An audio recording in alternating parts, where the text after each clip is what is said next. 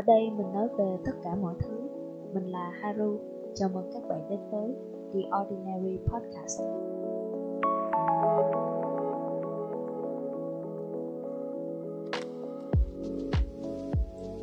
Chào các bạn.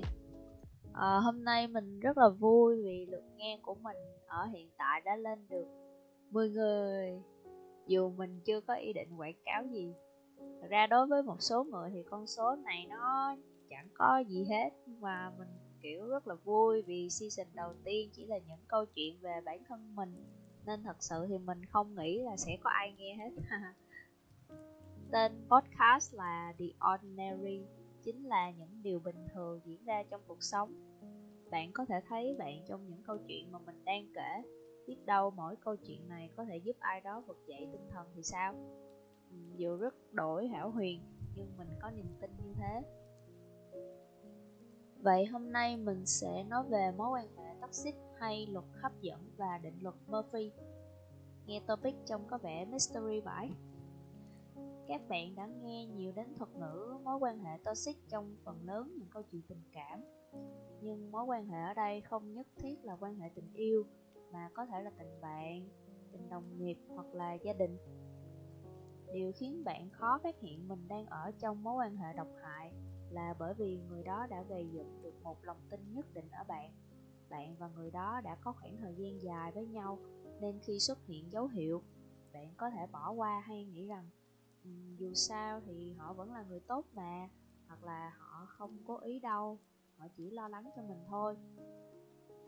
Và ở câu chuyện này mình muốn nói về mối quan hệ giữa mình và mẹ trong quá khứ. Nhấn mạnh là trong quá khứ chứ hiện tại thì do tình hình dịch đang diễn biến phức tạp nên mình không thể về nhà. Và mình chỉ ở trên ờ, Sài Gòn ở trọ thôi. Và điều mình muốn ngay lúc này là chạy về bên cạnh mẹ ngay lập tức. Nhưng tại sao mình lại nói giữa mình và mẹ từng là mối quan hệ độc hại? Mình cùng điểm sơ qua 6 dấu hiệu mà mình tham khảo trên mạng nhé. Thứ nhất là cô lập đối phương mình hầu như chưa bao giờ được đi chơi. Ờ, thậm chí cả việc đi học nhóm thời đại học cũng là một vấn đề vì mẹ mình nghĩ là học 12 năm học làm gì có chuyện học nhóm, sao lên đại học lại học nhóm. Cho nên là mình, kiểu, chưa bao giờ được đi chơi một cách thật sự cả. Dấu hiệu thứ hai là khiến bạn cảm thấy tội lỗi. Thì có một lần mình xin mẹ mình đi chơi qua đêm với bạn trai à, mẹ mình không cho và đi giữa đường thì la hét với mình xong rồi xỉu. Mà không phải kiểu xỉu vì ngất liệm đâu mà chỉ có nằm xuống đất rồi khóc lóc này nọ các thứ thôi. Lúc đó thì mình hoảng loạn quá nên bảo thôi con không đi nữa con nghe lời mẹ mẹ tỉnh lại đi. Xong mẹ mình tỉnh lại và đi vào nhà. Lúc đó xung quanh ai cũng nhìn ngó mình cả. Dấu hiệu thứ ba là cố kiểm soát bạn thì uh, từ khi mình đi làm là năm 21 tuổi tức là năm 2015 thời điểm đó là mình uh, đang học năm 3 nhưng mà do mình đăng ký uh, đi thực tập cho nên là họ giữ mình ở lại làm luôn. Thì cái thời điểm đó đó là mẹ luôn yêu cầu đưa thẻ lương cho mẹ giữ và mỗi tuần chỉ phát cho mình 300 ngàn để ăn sáng thôi các bạn có thể hình dung được là thời điểm đó mình muốn mua cái gì cũng rất là khó khăn, mua cái gì cho bản thân mình á. Dấu hiệu thứ tư là đổ lỗi cho bạn và coi nhẹ cảm xúc của bạn. Thì mình đã cố thử nói chuyện với mẹ rồi chứ, mình viết hẳn ra một tâm thư luôn mà. Nhưng ờ, rốt cuộc mọi việc lại trở thành câu chuyện về đứa con buộc tội mẹ mình và nói mình hận mẹ trong khi mình chỉ muốn được lắng nghe và nới lỏng sự trói buộc thôi. Sau khi nghe qua các dấu hiệu trên thì điều đầu tiên bạn nghĩ là gì? Nếu bạn nghĩ rằng mình sẽ điên lên và đập phá thì đúng luôn, mình đã điên lên và đập phá. Nhưng không phải là chọi cái này chọi cái kia đâu, mình chỉ gào lên và đá cái bàn thôi. Cũng là những câu ở trong tâm thư nhưng là vừa khóc vừa gào lên. Vậy thì những giải pháp mà bạn có thể nghĩ ra là gì? một là ngồi lại nói chuyện thật sự về cái giải pháp này mình không hề khuyến khích một chút nào luôn, vì giải pháp này nếu bạn cũng là một nạn nhân của một mối quan hệ gia đình toxic, nếu mà họ có thể thay đổi thì thực sự đã thay đổi những cái thời điểm mà bạn cố giải thích ở từng tình huống rồi, chứ không đợi tới khi bạn chịu hết nổi rồi ngồi lại và giải thích liên tù tì như vậy họ chỉ nghĩ rằng bạn bị ai đó tác động. Nếu bạn đã có bạn trai hoặc là bạn gái, thì không may là bạn trai, bạn gái đó sẽ thành nạn nhân nốt luôn. Hoặc họ nghĩ rằng bạn đã đi làm có tiền, nên muốn có tiếng nói trong gia đình, trong khi thực tế bạn chỉ muốn được lắng nghe thôi. Cách thứ hai là điên lên và đập phá như cách của mình ở trên. Cách này chỉ phù hợp với những ai đã là một quả bom căng đầy sắp nổ. Có tác dụng nha thật sự thì có tác dụng, nhưng chỉ có tác dụng được một khoảng thời gian ngắn. Vì thời điểm bạn điên lên sẽ khiến họ kinh hãi nhất thời, chứ về lâu về dài thì họ sẽ lấy câu chuyện của quá khứ đó tiếp tục tác động lên bạn, tiếp tục chi chiết bạn. Ba là im lặng và giả vờ lắng nghe. Chúc mừng bạn. Việc im lặng và giả vờ lắng nghe sẽ giúp bạn tránh các cuộc cãi vã lâu dài thậm chí bạn sẽ dùng lời nói dối để cover cho những tình huống mà bạn dự đoán sẽ có chiến tranh. Thật sự thì mình có một lời nói dối đã giữ suốt 2 năm trời. Đó là chuyện mình đổi công việc. Nhưng vì mẹ mình nói là mình đứng núi này trong núi nọ, rồi đem những người chị em chưa học qua đại học là tấm gương về việc nhảy việc với mình, rồi chì chiết mình mỗi ngày, nên mình quyết định im lặng khi nghỉ việc luôn. Và suốt thời gian đó mình đã chuyển hai công việc mức lương cao dần lên và mẹ vẫn tưởng là mình chỉ làm có một công ty thôi. Nếu bạn có thể sống với sự kiểm soát giả tạo này, trừ khi bạn có sự kiên nhẫn đủ lớn cho đến khi bạn ra riêng, hoặc bạn sẽ phải có khả năng nói dối kinh hoàng mà người khác lại luôn. Tin mình đi, cách này mình thử rồi và mình đã phát điên lên vì chính quả bom mình tạo ra. Khi đã trải qua tất cả những giải pháp có thể và ở đây là mình không đề xuất giải pháp tự tử, vì mình không muốn các bạn phải đi đến bước đường cùng là sự hâm dọa ngược đối với cha mẹ bạn. Vì đây không được gọi là giải pháp, nó là sự thỏa hiệp.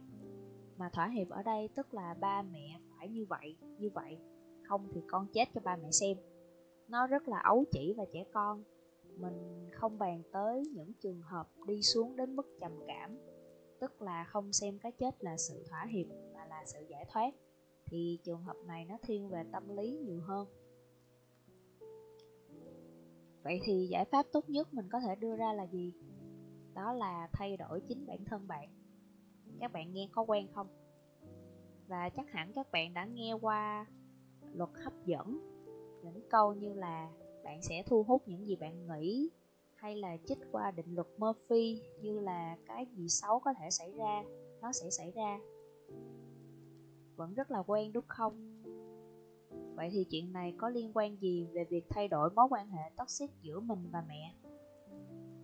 Mình phải nói rõ là sở dĩ mình nhớ những điều tồi tệ kể trên là do chính bản thân mình vừa là nạn nhân mà cũng là kẻ thủ ác.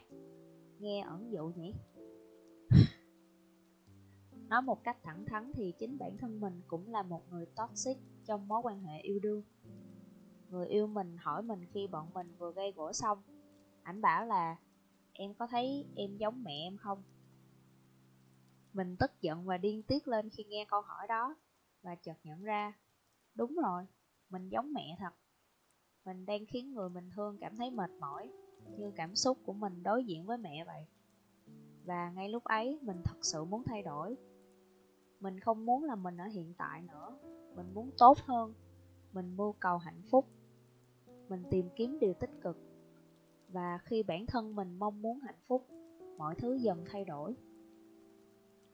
Về sau thì mình và người yêu mình dần tìm được câu trả lời cho tất cả những khúc mắc và nhờ vào sự cổ vũ của ảnh, mình đổi công việc với mức lương đủ để mình chích ra 80% cho dự định mua nhà. Và khi mình thật sự bắt tay làm điều đó, cơ hội mua nhà đến ngay tầm tay khiến mình không do dự nắm lấy dù có rất là nhiều khó khăn thời gian đầu, nhưng sau tầm một năm, khi mình đã chứng minh cho ba mẹ thấy với số tiền mình trả nợ, họ đã có cái nhìn rất khác. Và trong mắt họ, mình đã đủ trưởng thành để tự quyết định mọi thứ. Lúc đó là năm mình 26 tuổi. Và còn rất nhiều điều tốt đẹp xảy đến khi mình đuổi theo sự hạnh phúc. Mình gặp lại những người chị, người bạn như được vũ trụ gửi gắm đến để hỗ trợ mình thay đổi bản thân. Và lúc nào mình cũng cảm thấy rất biết ơn vì sự xuất hiện của những người bạn đó. Vậy thì giữa mình và mẹ đã có những thay đổi nào? Thời gian đầu thì mỗi khi về nhà trễ, mình lại nghĩ chắc mẹ lại cần nhận cãi vã thôi. Và đúng như định luật Murphy chúng ta đã nói ở trên, cái gì xấu có thể xảy ra, nó sẽ xảy ra mình và mẹ cãi nhau to khi mình vừa về tới nhà. Về sau này mình nghĩ thì cũng là về trễ, nhưng mà mình thèm khát được về nhà. Mình thèm món ăn mẹ nấu, thèm được nói chuyện với mẹ. Và các bạn biết không, một cuối tuần của mình chưa bao giờ vui hơn thế. Nếu có vấn đề gì xảy ra, mẹ mình chỉ nói một hai câu chứ không nói nặng như trước. Thậm chí nếu câu chuyện nào đó dẫn đến một cuộc cãi vã mình chỉ gật đầu hoặc tìm cách giải thích ngay sau đó và mình không để bụng sự khó chịu đó nữa. Cứ như vậy, chính sự suy nghĩ của mình đã thay đổi bản thân mình. Nếu trước đây mình cảm thấy giận mẹ ở tất cả mọi chuyện, thì giờ đây mình chỉ muốn ngày bên mẹ cho qua bình yên. Cuộc sống vẫn cứ trôi và mọi thứ chỉ thật sự thay đổi khi bạn thay đổi tại sao mình cứ mãi nhìn về quá khứ khi trước mắt còn nhiều điều tuyệt vời đang đợi, đúng không? Và chắc hẳn là những điều tuyệt vời đó sẽ tốt đẹp hơn khi có gia đình ở cạnh bên bạn.